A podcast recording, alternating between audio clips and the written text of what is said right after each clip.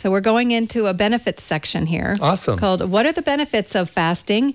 So the next one I have here is uh, ketones um, are produced, but I think it would be good for for you first to define ketones and then also let people know what's the difference between ketones being produced and ketosis. Yeah, okay.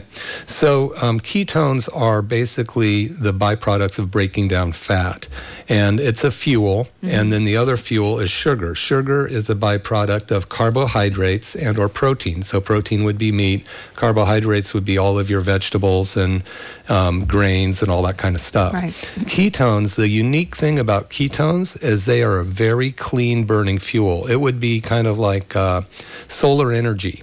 There's barely right, any right. toxins that come off of burning ketones, where um, burning sugar, or which comes from protein or grain or vegetables, is like burning coal.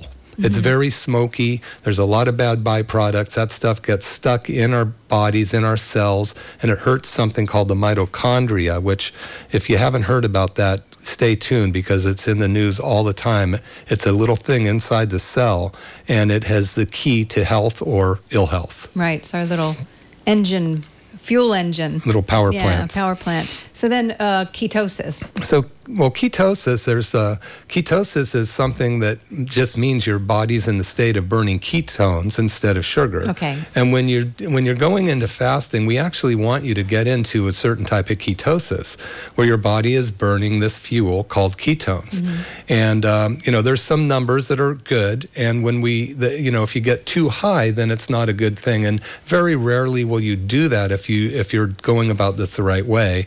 And in fact, you're doing a, a, class, it's a good time to talk about this right now. Is this coming Wednesday at 12 o'clock at our office, McCollum Family Chiropractic, on uh, in Brown Route Shopping Center? You'll be doing a, a hour workshop right. on this. So if right. anybody's interested, then the, you you want to talk about that for a minute? No. Okay.